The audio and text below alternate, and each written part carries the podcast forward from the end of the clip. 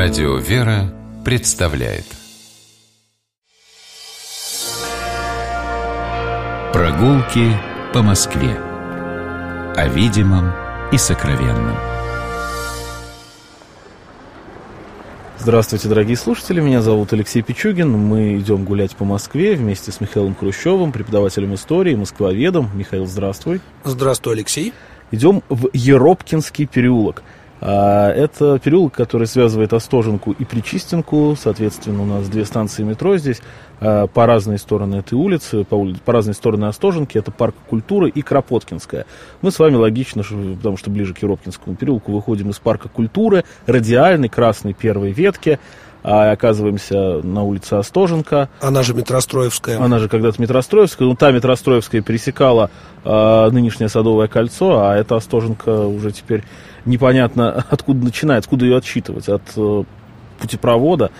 А, ну, в общем, идем мы по Остоженке и считаем переулки. Первый налево будет Кропоткинский, второй Померанцев, ну а третий налево это будет как раз наш Еропкинский. Получил название Еропкинский переулок по московскому городоначальнику некоторое время Петру Дмитриевичу Еропкину, который э, в Екатерининское время э, был московским главнокомандующим то есть командовал войсками московского гарнизона и сыграл большую роль э, в московской истории. Например, э, подавлял чумной бунт 1771 года, и про него говорят, что именно он добился того, чтобы э, моровое поветрие прекратилось, поскольку он там и карантины выставил, и э, бунтовщиков ловил, и, и так далее, и так далее. А его дом, собственно, его усадьба располагается а, прямо на Остоженке. Это дом номер 38 по Остоженке. И, собственно, по его именно а, дому получил название по его владениям и целый переулок Еропкинский. Мы начинаем с Остоженки, поэтому предлагаю сначала взглянуть на то, так скажем, здание неприметное, на которое глядит, собственно, Еропкинский переулок. Его знают все кто читал Муму, это тот самый дом, в котором жила властная барыня, и где во дворе там Герасим свои э, Муму жил. Это дом матери Тургенева. Итак, с двух сторон Еропкинского переулка располагаются, с одной стороны, дом, собственно говоря, начальника Еропкина, построенный архитектором Казаковым, которым в дальнейшем занял Московский государственный лингвистический университет.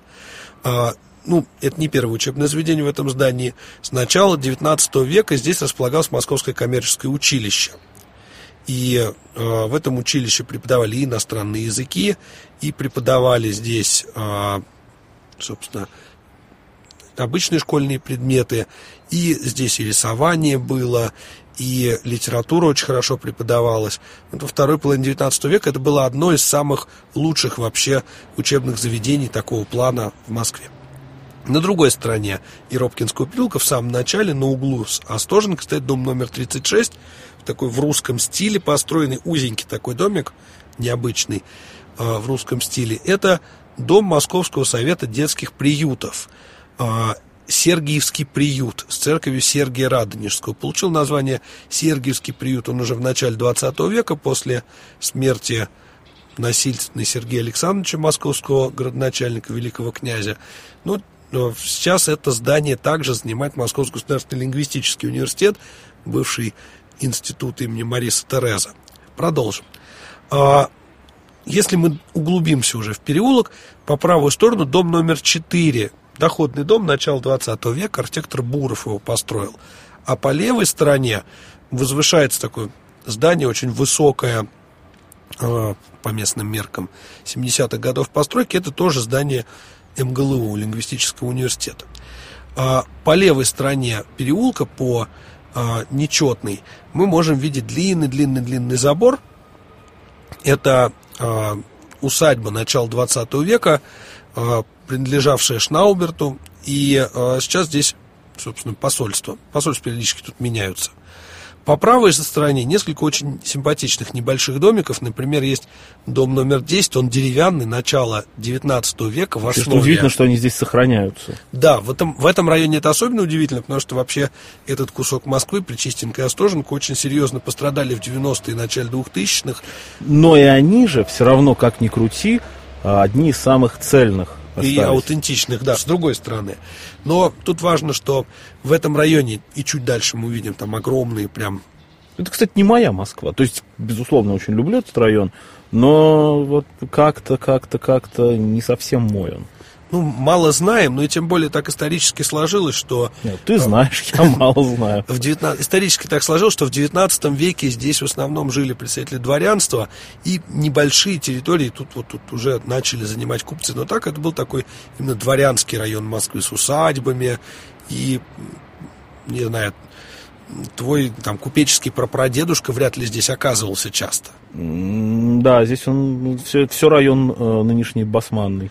А, вернемся в Еропкинский переулок. Итак, деревянный дом номер 10 а, интересен тем, что его самая ранняя датировка – это начало 19 века, а основная часть – это середина 19 века. Долгое время был жилым. Следом за ним идет такой невысокий забор – с арочкой, да, это а, забор дома архитектора Кузнецова. Сразу хотел сказать, что основные красоты этого дома выходят на соседний параллельный Мансуровский переулок, но уж пользуясь случаем, я обязательно расскажу про архитектора Кузнецова и его личный дом. Архитектор Кузнецов работал много в Москве, строил а, в очень интересном таком стиле, его называют бетонный модерн, очень активно использовал современные материалы, там железобетон.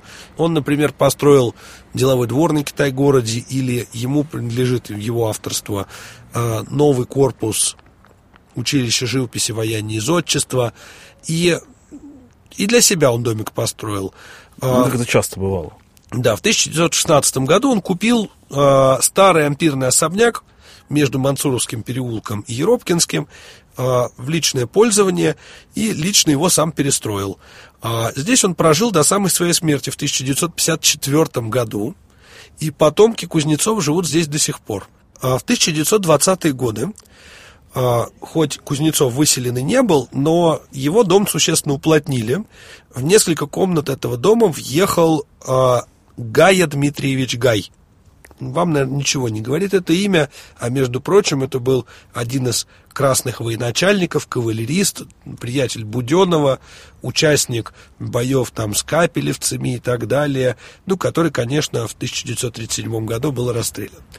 А, про него надо сказать, что он достаточно скромно жил, жил только, там была спальня и гостиная, он занял, потом переехал на новую квартиру. Здесь некоторое время еще проживала другая семья, но большую часть здания сохранили с собой потомки Кузнецов. А внутри этого дома очень интересные интерьеры.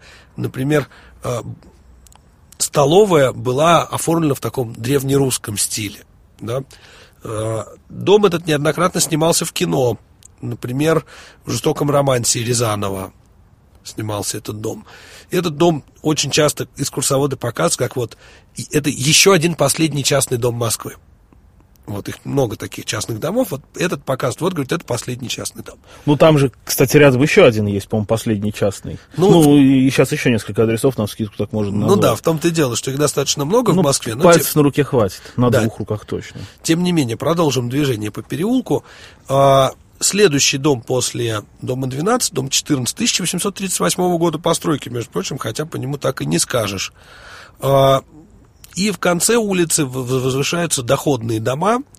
А, вот, например, дом номер 5, строение 1. Это доходный дом архитектора Щекотова 1902 года постройки. А следом за ним вот еще группа доходных домов, тоже начало 20 века, 1912-1911 годы. И мы уже подходим к Причистенке. Отсюда э, такой вот Геропкинский переулок, небольшой, но очень насыщенный э, знатными такими зданиями историческими, нетипичными для Москвы, вот как дом архитектора Кузнецова. Э, сразу скажу, что дом сам по себе дом ничего выдающий дом архитектора Кузнецова. Тут важна именно история его э, как история непрерывного владения с начала 20 века. Это московская фишка, кстати. В Москве достаточно зданий, которые вроде бы архитектурно особенно не выделяются, не как в Петербурге, э, как говорит один наш общий знакомый, жирные фасады. А фасады, может быть, отнюдь не жирные, а вот история жирнейшая. А Прежде чем мы Еропкинский переулок покинем, еще пару слов о его названиях. В XVIII веке он менял название. Когда-то он назывался Шеншин переулок по фамилии одного из домовладельцев, собственно, Шеншина. Также некоторое время он назывался Самцов. Но тут вот вообще название никак не проясняется. Э, вспомнил вдруг забавную тут э, заметочку в газете мне попалась, когда искал материалы, э, назывался «Здорово отделались» гувернантка, выгуливавшая детей вдоль переулка, у дома номер 14 пострадала от упавшей с лесов пилы, которая ушибла ее и зубьями порвала драповое пальто, однако из-за толщины драпа сама гувернантка не пострадала. Вот так вот можно было прогуливаться по Москве в начале 20 э, века. Это заметка 1903 или 1904 года.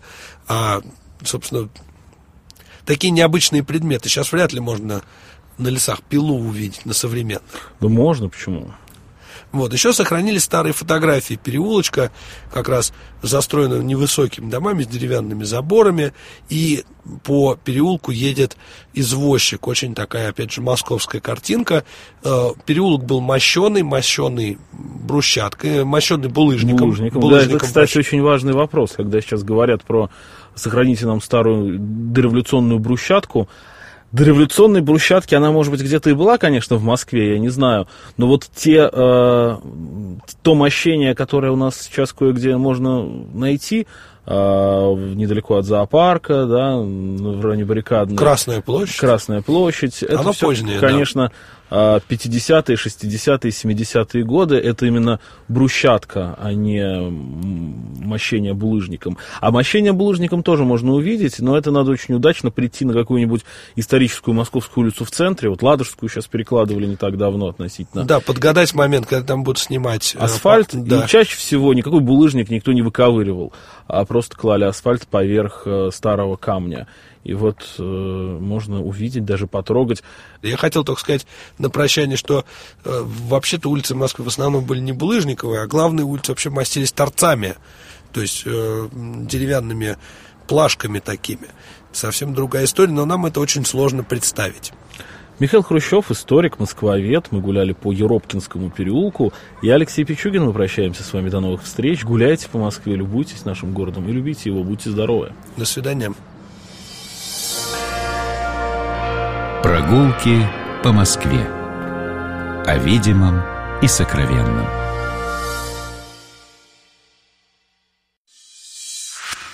Программа «Прогулки по Москве» произведена при поддержке Комитета общественных связей правительства Москвы.